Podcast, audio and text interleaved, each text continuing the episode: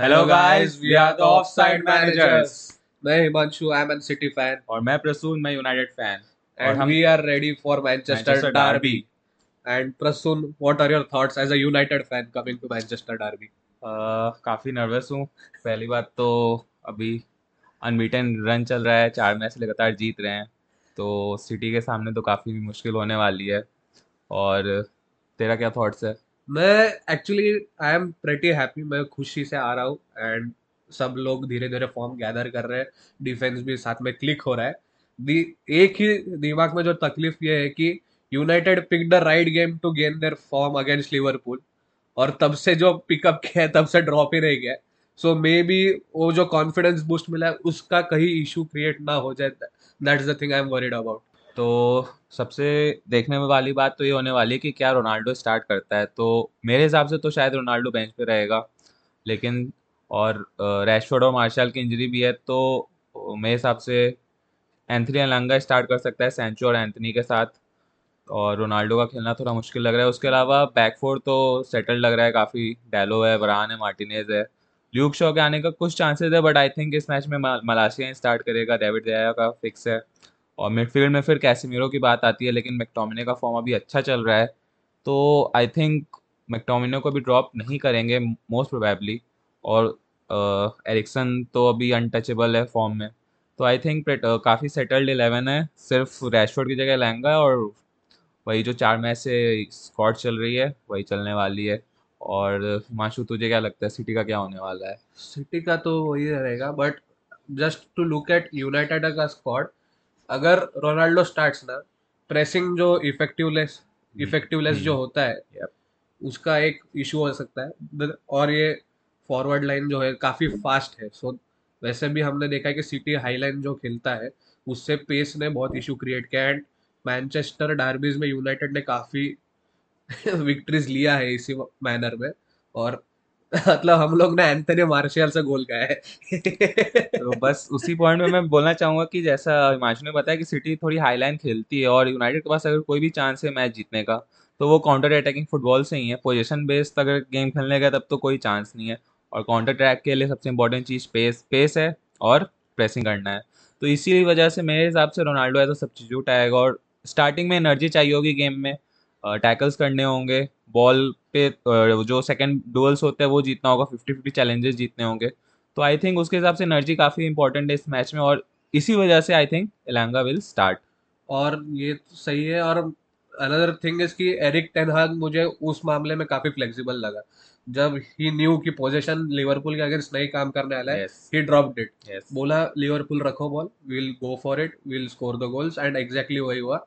And of course van Dijk did help वो match में, अलग बात है, but in the end ten Hag उस मामले में काफ़ी फ्लेक्सिबल है, and that is a plus thing for United. Go coming back to City, हमारा लाइनअप में इश्यूज नहीं है कुछ, एडरसन इन गोल, वॉकर अभी भी फुल्ली फिट नहीं है, we have an right back वाला प्रॉब्लम अभी, so may be John Stones आएगा, John Stones, then we have Dias, आके खेलेगा, नहीं तो अकंजी और दियाज का जो पार्टनरशिप है that has been pretty solid, and left back Cancelo slotted, midfield में भी अपना De Bruyne तो indroppable, irreplaceable है, फिर Rodri है, and then Bernardo जब रहता है he gives that अलग एनर्जी, वो he reminds of David Silva, वो जो प्ले का जो मोमेंटम बरकरार रखने वाली जो चीज़ है वो बर्नार्डो करता है।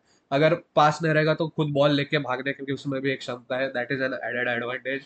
ऊपर से हालांड आगे है ही, Foden is necessary, and Malacia को काउंटर करने के लिए I think Mahrez will be much better option, because Mahrez का जो टच है and the ability to go in and out वगैरह है, तो उससे मलेशिया को इश्यूज क्रिएट हो सकते हैं। बिकॉज मलेशिया देखा जाए तो even though he is a good energetic defender, वो first time top quality opposition के अगेंस्ट खेलेगा, और साथ ही उस साका ने उसको काफ़ी ट्रबल किया था फर्स्ट हाफ में आर्सेनल के अगेंस्ट, तो आई थिंक साका से तो बेटर ड्रिबलर है मारेज, तो वो ट्रबल क्रिएट कर सकते हैं मलेशिया के लिए, तो वो बैटल काफ़ी इंटरेस्टिंग होने वाला है। और मैच का रिदम मेरे हिसाब से तो यही होने वाला है कि सिटी डोमिनेट करेगी बॉल, वो पेशेंटली बिल्डअप करेगी, और यूनाइटेड पूरा सेट बैक करके प्रेशर को एब्जॉर्ब करेगी और काउंटर पर खेलने की कोशिश करेगी। और मेरे हिसाब से सिटी को जीतने के लिए बस अपना पेशेंस बनाए रखना होगा, इम्पेशेंट पासेस नहीं करने होंगे। But I have seen an issue कि कभी कभी इतना पेशेंट हो जाते हैं कि बस बॉल इधर उधर साइड वेज जाते रहता है, वो मतलब आर्सेनल एफसी जैसा बीच में का एमेरी वाला आर्सेनल जस्ट साइडवेज पासिंग, या वैनगाल वाला यूनाइटेड जस्ट साइडवेज पासिंग वाला चीज़ हो रहा है, कभी कभी हो जाता है। और ऐसे मोमेंट पे फिर ऑपोजिशन गोल मार के हम लोग जागे होते हैं। Recently we have considered a goal और उसके बाद जो प्ले देखने मिला है that is the worrying sign कि ये लोग स्टार्ट से ऐसा क्यों नहीं खेलते। अगेंस्ट वुल्स हमने देखा स्टार्ट में एग्रेसिव गए, सो एंड उसमें हमने ये भी देखा कि जैक ग्रिलिश ने बढ़िया परफॉर्मेंस दिया, बट आई डोंट थिंक कि पेप इतने बड़े मैच में ऐसा कुछ गैम्बिट खेलेगा अनलेस वो मतलब वो he goes to that over thinker वाला मोड और एनेक्टन आपको आउटस्मार्ट करने के इसमें ग्रिलिश खिला दे और Foden on the right, that might be an interesting tactic as well, because Foden is very quick and वो फिर मलासिया के लिए एक टेक्निकल प्लेयर हो जाता है और एक हैंडल करने के लिए।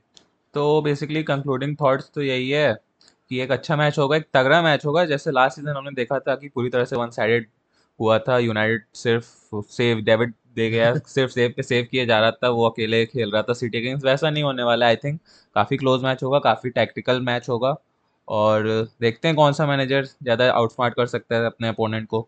यस एंड मेरा भी कंक्लूडिंग थॉट सिमिलर ही है। एंड अभी मैनचेस्टर डार्बी के बाद और एक बड़ा इवेंट है ये इस वीक में which is the North London derby, Arsenal versus Tottenham Hotspur. What are your thoughts on that? ये काफ़ी इंटरेस्टिंग मैच होगा, बैटल ऑफ द टॉप, जो भी जीतेगा वो टॉप पे जाएगा। और ये टू बी ऑनेस्ट किसी ने एक्सपेक्ट नहीं किया था कि आर्सेनल या टॉटनहम इस मोमेंट पे टॉप ऑफ द टेबल के लिए फाइट करेगी, लेकिन मेरे हिसाब से ये ज़्यादा दिन तक सस्टेन नहीं हो पाएगा। मतलब टॉप फोर में इनका रहेगा, लेकिन I think City eventually top पे आ जाएगी कुछ गेम वीक्स के बाद। लेकिन मैच वापस आते हुए मेरे हिसाब से आर्सेनल को होम ग्राउंड पे मैच है, तो अगेन स्पर्स भी ज़्यादा बॉल पे फोकस करती नहीं है, वो भी काउंटर अटैक बेस खेलती है मोस्ट ऑफ द टाइम। तो I think Arsenal proper football खेलेगी, पोजीशन बेस खेलेगी और स्पर्स को काउंटर करने का ट्राई करेगी। और मेरे हिसाब से चूँकि एंटोनियो कॉन्टे काफ़ी एक्सपीरियंस है इस फुटबॉल में और केन, सॉन और रिचार्लिसन काफ़ी अब साथ में जेल हो चुके हैं, उनका अंडरस्टैंडिंग बनने लगा है, तो आई थिंक एक स्पर्स थोड़ा अपसेट कर सकती है आर्सेनल को इस मैच में। मेरा भी काइंड ऑफ सिमिलर थिंकिंग है, बिकॉज आर्सेनल या आर्टेटा जो सिस्टम बनाना चाहता है या प्रोसेस जो है उसका, वो एग्जैक्टली वही कर रहा है कि सिटी का जो मॉडल है वो कॉपी पेस्ट करने का ट्राई कर रहा है। And he is finding second best players that City are not looking for that in every position, and he is kind of getting successful उसमें। एंड और हमने ये देखा है कि एंटोनियो कॉन्टे या स्पर्स जो है सिटी के लिए एक बोगी टीम है। They have struggled a lot against them, बहुत बार मतलब ऐसा 40 शॉट मारा है, XG 10-12 है, बट एक भी गोल नहीं गया है। सो एंड ऐसा रिपीट होने का भी चांस है, and Spurs have an experience to play against that kind of an setup and they have the know how. और उनके पास मतलब एक डिफेंसिव फॉरवर्ड है हैरी केन नाम का, जो डिफेंस में आके छोड़ देता है वो लॉन्ग बॉल्स जो, और रिसेंटली जैसे सॉन भी फॉर्म में आया, that is an additional threat I think. और आर्सेनल को that is the thing, they just have to be patient and but that is the thing कि सिटी जब स्ट्रगल करता था they lack that incisiveness और cuttingness, इसमें वो incisiveness हिजूस या मार्टिनेली जिस फॉर्म पे है दे सकते हैं। यस, मैं एग्री करता हूँ, लेकिन जैसा हमने यूनाइटेड के अगेंस्ट देखा था कि आर्टेटा क्या करना चाहता है वो हम सब जान रहे हैं। वो सिटी की तरह बेसिकली फुटबॉल खेलना चाहता है, वो टोटल फुटबॉल खेलना चाहता है, लेकिन उसके अंदर अभी वो एक्सपीरियंस नहीं है, थोड़ी नाइविटी है, वो काफ़ी जल्दी जल्दी चेंजेस करने लगता है, गेम को मतलब ज़्यादा कंट्रोल करने की कोशिश करने लगता है कभी कभी। तो इसीलिए मेरे हिसाब से स्पर्स इस मैच में अपर हैंड ले सकती है।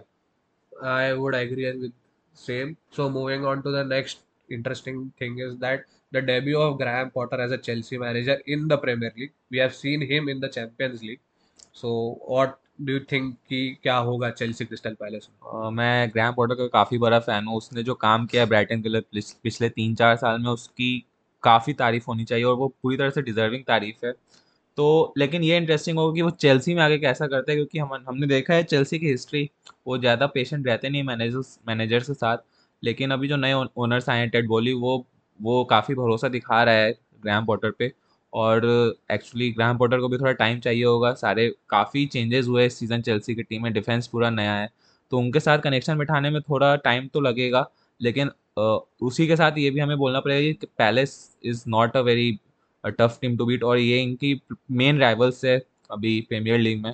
तो आई थिंक चेल्सी फैंस तो पूरी तरह से एक विक्ट्री को ही एक्सपेक्ट करेंगे। और द थिंग इज़ कि पॉटर को एक एडवांटेज ये है कि चेल्सी का प्रीवियस सिस्टम भी बैक थ्री वाला था। Potter has an affinity to play back three वाला सिस्टम। सिर्फ उसका ये है कि फॉरवर्ड्स का जो रोल है वो काफ़ी डिफरेंट है एंड उसके वजह से आई थिंक ओबामैंग का एक स्पेशल रोल रहेगा, जैसे वो मोपे के लिए उसने रोल बनाया था। I see Aubameyang in the same role. और क्रिस्टल पैलेस का थिंग ये है कि उनके पास एक दो फैक्टर है, माइकल ओलिज है, देन एचेवेरीज एंड विल्फ्रेड ज़ाहा। तो वो तीनों अगर चल गए, क्लिक हो गए तो पूरा गेम अपना अपना आप पे चला सकते हैं। और जैसा हम देख रहे हैं सीज़न की, क्रिस्टल पैलेस पिछले सीजन से जैसे उनका डिफेंस जो है उतना टाइट नहीं दिख रहा है, वो काफ़ी गोल्स लीक कर रहे हैं। मार्गेही का फॉर्म भी काफ़ी क्वेश्चनेबल चल रहा है। और देखने वाली बात ये होगी कि पिछले 10 मैचों में चेल्सी ने क्रिस्टल पैलेस को काफ़ी कम्प्रिहेंसिवली हराया है और गोल्स भी ज़्यादा कंसीड नहीं करें। तो आई थिंक सिमिलर पैटर्न्स पे मैच भी होगा। क्रिस्टल पैलेस स्ट्रगल करेगी थोड़ा मोमेंटम बनाने में और आई थिंक चेल्सी डोमिनेट करेगी पोजीशन को और उनके पास क्लियर कट चांसेस आएंगे कुछ। अब ये देखना होगा कि फिनिशर्स ओबामैंग कैसा फिनिश करते हैं, बाकी लोग का फाइनल अटैकिंग थ्री का क्या प्ले होता है फाइनल थर्ड में। मुझे एक प्लेयर के फिनिशिंग पर बिल्कुल भरोसा है, वो है रहीम स्टर्लिंग। उसका फिनिशिंग तो हमें स्टैंड्स में जरूर देखने मिलेगा, that's I am pretty sure of. But jokes apart, अगला match is something very exciting to look at as well because इसमें अलग ही स्टोरी है, that is Liverpool versus Brighton. Liverpool is struggling for form and Brighton are having a great season. But अभी Brighton का जैसे manager coach कर लिया है चेल्सी ने, सो उसके बाद ब्राइटन का क्या अप्रोच रहेगा, how will they setup and will they be exactly effective, वो भी एक हमें देखने की ज़रूरत है। और ऊपर से Liverpool has struggled a lot, goals concede किए जा रहे हैं, जो उनका स्पेशलिटी था वाटर टाइट डिफेंस, वो हमें देखने तो बिल्कुल मिला नहीं है। And attack has also struggled, like वो साला इतने लोगों का FPL का प्यारा कैप्टन है, कुछ रिटर्न्स नहीं है। आई थिंक उसका पहले मैच में जो गोल था एटलीस्ट वही गोल हुआ है, वही गोल है एग्जैक्ट। और एक्चुअली आई थिंक मो सलाह को काफ़ी लोगों ने रिमूव कर दिया टीम से, उनका भरोसा, क्योंकि मो सलाह काफ़ी हैवी पिक है और उतने ऑप्शंस हम ले नहीं सकते हैं फॉरवर्ड। तो आई थिंक मो सलाह को काफ़ी लोग रिप्लेस कर रहे हैं और मो सलाह के पास ये चांस है कि उनको करारा जवाब दे इस मैच में। और इंटरेस्टिंग बात ये होगी कि एक तो लिवरपूल के फॉर्म पे हमने हिमांशु ने बोला, ब्राइटन का जो नया कोच आया रॉबर्टो दे ज़ेर्बी, वो काफ़ी इंप्रेस किया है पिछले अपने कुछ सीजन्स में। इससे पहले वो शाख्तार का कोच था, उससे पहले सासुओलो का कोच था, तो उसने वहाँ पे काफ़ी अटैकिंग फुटबॉल खेली है, काफ़ी अच्छे रिजल्ट्स दिए हैं। लेकिन एक इटालियन कोच प्रीमियर लीग में कैसा करता है वो देखने वाली बात होगी, स्पेशली ब्राइटन जो कि काफ़ी डिफरेंट टीम है जो उसने पहले टीम्स को कोच किया है। बट हम लोग इटालियन कोचेस को नाम नहीं दे सकते बिकॉज इटालियन कोचेस देखे जाए तो कौन है, Antonio Conte Premier League winner, Claudio Ranieri Premier League winner, Roberto Mancini first ever Premier League winner for us. So मतलब क्वेश्चनिंग करना is I think it's the right sense, but Italian managers have worked their way into the Premier League, so इसके लिए इतना I think वो काम करेगा। and उसका previous experience भी देखा जाए तो ऐसा कोई big club manage नहीं किया, so he has gradually progressed। If you think शाख्तार से बड़ा ब्राइटन है, सासुओलो से बड़ा शाख्तार है, so he has gradually progressed। and अगर if the thing he has worked on like this, अगर वैसा चलता रहा तो ये job भी successful होगा। immediate success आने का doubt है, but That is the thing, उसको एक गोल्डन प्लेटर मिला है, आउट ऑफ फॉर्म लिवरपूल के अगेंस्ट ये सब करने का मौका मिला है। आई एग्री, काफ़ी फैसिनेटिंग पिक है रॉबर्टो दे ज़ेर्बी और मैं काफ़ी इंटरेस्टेड हूँ कि कैसा परफॉर्म करती है ब्राइटन। मैंने काफ़ी टाइम से उनको फॉलो किया है, वो काफ़ी ब्यूटीफुल फुटबॉल खेलती है, तो ये देखने वाली बात होगी अभी उनका कैसा रहेगा। लेकिन मैं एग्री करता हूँ, इटालियन फुटबॉल कोचेस की काफ़ी अच्छी लेगेसी है प्रीमियर लीग में पिछले डेकेड में और रॉबर्टो दे ज़ेर्बी पूरी कोशिश करेगा कि उसको वो मेंटेन कर सके। और फिर हम मूव करते हैं अपने गेम वीक के लास्ट मैच पे, Leicester City versus Nottingham Forest. और आई थिंक ये ब्रेंडन रॉजर्स के लिए डू और डाई मैच है, क्योंकि लेस्टर का फॉर्म हम सब इस सीज़न देख रहे हैं कि काफ़ी ज़्यादा ख़राब चल रहा है, वो रेलेगेशन कैंडिडेट है अभी और उनके टीम में आई थिंक कुछ भी क्लिक नहीं कर पा रहे, प्लेयर्स की फॉर्म भी नहीं है। आई थिंक जेम्स मेडिसन को हटा दे तो कोई भी प्लेयर अपने पोटेंशियल के आसपास भी नहीं खेल पा रहा है और अगर वो नॉटिंघम फॉरेस्ट से हारे, जो कि खुद काफ़ी ख़राब फॉर्म में चल रहे हैं, अगर वो उनसे हारे या उनके सामने रिजल्ट नहीं ले पाए तो ये काफ़ी मुश्किल टाइम आएगा फिर ब्रेंडन रॉजर्स के लिए। आई थिंक उसके लिए ये फिर लास्ट मैच ही होगा। और देखा जाए तो मतलब on play Leicester has been very good in patches, but whenever the crucial moments आया है, जब भी whenever they needed to be as a group और जेल टुगेदर और बी इन द गेम, वो मोमेंट पर सब उन्होंने गंदा कर दिया है। एंड लास्ट मैच ही 6-2 जो हारे थे, उसमें they showed an amazing spirit, अच्छा खेले, बट दैट्स इट, सॉन आके फिर उनका बजा के चला गया। यस, तो आई थिंक सबसे इम्पोर्टेंट लेस्टर के लिए होगा कि वो बैक टू बेसिक्स जाएं, अपना डिफेंस को टाइट करने की कोशिश करें, और ज़्यादा चांस नहीं बनता है तो थोड़ी पेशेंट ले, लेकिन डिफेंस में टाइटनेस रखें। डैनी वॉर्ड उनका जो गोलकीपर है वो काफ़ी अंडरवेलमिंग परफॉर्मेंस दे रहा है अभी, उसको इम्प्रूव करने की ज़रूरत है, पूरी डिफेंस को इम्प्रूव करने की ज़रूरत है। तो आई थिंक एक नैरो विक्ट्री ले सकता है लेस्टर, लेकिन उनको काफ़ी इम्प्रूव करना पड़ेगा अपना परफॉर्मेंस। मुझे एक सवाल है, Jamie Vardy finish, I think एक छोटा फेज और उसका हमें देखने मिलेगा प्रीमियर लीग में, लेकिन at this point of time वो काफ़ी दूर है अपने बेस्ट से, बिकॉज जिस एक्सपेक्टेशंस है हमें उस काइंड ऑफ प्लेयर से, जो जिस हिसाब से उसने परफॉर्मेंस दिया है। यस, पिछले लास्ट सीजन का आधा सीजन और ये वाला सीजन देखा जाए तो very short of that mark, और उस एज भी उसके साइड नहीं है, 35-36 हो गया, तो ऑफकोर्स डाउनफॉल होगा, डिक्लाइन होगा, वो काफ़ी नेचुरल है। But I think we will see at least 15-20 goals more from him in the Premier League before he retires. मेरा ओपिनियन है, ये गलत हो सकता है, लेकिन मेरे हिसाब से जेमी वॉर्डी में अभी कुछ लाइफ और बाकी है। So coming up to the final segment, हम लोग प्रेडिक्शन लीग हमारे बीच में रहेंगे, हमारे बीच में जो भी जीतेगा वो एक दूसरे को कुछ तो गिफ्ट देगा, जैसा आप लोग बोलेंगे, वी विल सी। हम लोग फाइनेंशियली भी दावे पे कुछ लगाने को तैयार है, सो लेट्स सी, बजट में रहा तो। So let's start with the first game of the week, Arsenal versus Tottenham. मेरे हिसाब से टॉटनम जीतेगी, I think 3-1 victory. So I am going for an scintillating 1-1 draw. Okay, so next match Bournemouth versus Brentford, मेरा pick है Bournemouth to win 2-1। I think Brentford, Thomas Frank ने काफ़ी terrific job किया है, so I would go for Brentford 2 and Bournemouth nil. Bournemouth has been struggling a lot. Okay. Next match, Palace versus Chelsea. I think Chelsea will win easily 2-0. I want Sterling to miss, but Chelsea I see winning. So I am also going for Chelsea 2-0. फिर next match, Fulham versus Newcastle. Newcastle काफ़ी matches draw कर रहा है इस season, लेकिन वो अच्छा football खेला है, वो पूरे 90 मिनट्स को कंटिन्यू नहीं कर पा रहा है, तो मेरे हिसाब से इस मैच में उसका फॉर्म पूरा आएगा। Newcastle victory 3-0. You are missing one important factor, Mitrovic factor. So Newcastle जीतेगा। Newcastle kind of Eddie Howe is one of my favorite managers, and I am seeing he's doing a tremendous job. So I see Newcastle 3-1. Smart decision. Then next Liverpool versus Brighton. I think काफी close match होगा ये, लेकिन I think Liverpool will win 1-0. Practically देखा जाए तो I also see Liverpool winning, but just for the sake of it. I don't want Liverpool to win. I'll go Brighton 2-1. Next match, Southampton versus Everton. ये काफ़ी tricky choice हो सकता है, मैं 50-50 हूँ, लेकिन मैं 2-2 draw. Southampton can't defend, Everton can't attack. So classic. काफ़ी classic, काफ़ी interesting. So I am going for like 4-2 Everton. नहीं, 4-2 साउथहैम्पटन। इसमें किसको भी खेलने नहीं आता है, क्योंकि ये सबसे डिफिकल्ट चॉइस था इसमें, क्योंकि हमें कुछ नहीं समझ में आ रहा है कौन क्या करने वाला है। We will see, highly unpredictable. I agree. Final match of Saturday, West Ham versus Wolves. Wolves में आई थिंक डिएगो कोस्टा के डेब्यू का चांसेस है, लेकिन आई थिंक वेस्ट हैम की काफ़ी अच्छी स्क्वाड है और फॉर्म पिक करने का यह सही टाइम है, तो I think West Ham will win 2-1। So West Ham ने काफ़ी स्ट्रगल तो किया है, एंड वुल्व्स का वही है कि इतना बढ़िया buildup play they lack of finisher. Yes, so West Ham struggle they lack of finisher, देखा ऑन पेपर या ऑन फर्स्ट थॉट देखा जाए तो मस्ट सिंटिलेटिंग 0-0 ड्रॉ मुझे देखने को ज़्यादा स्कोप है, and West Ham need that 0-0 draw, they need that one clean sheet to get their confidence up.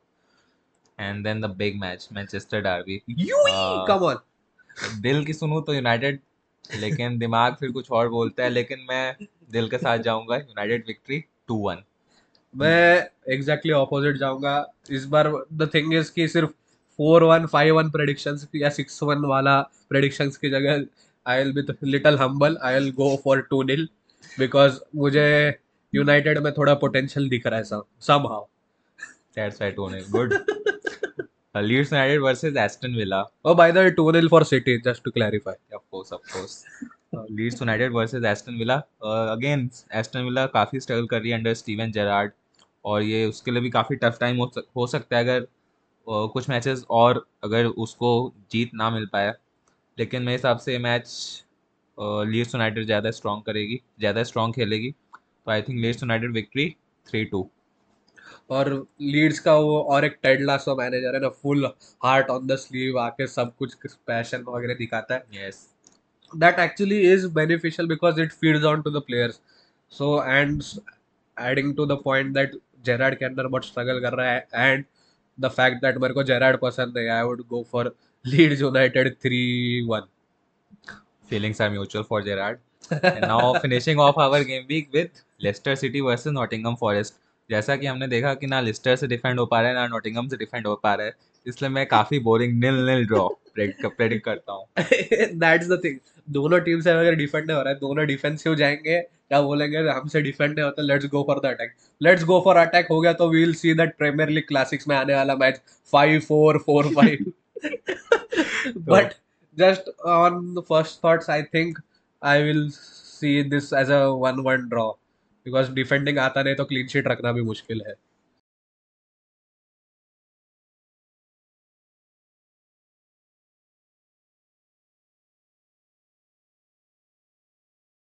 So that's it from this week's episode. We will be back for the next episode after the game week. We will be back with the review and the results of the game week 9. And अगले episode का शुरुआत शायद से मेरे चिल्लाने के खुशी में रहेगा, जीत के खुशी में या फिर सदमे में। I hope not.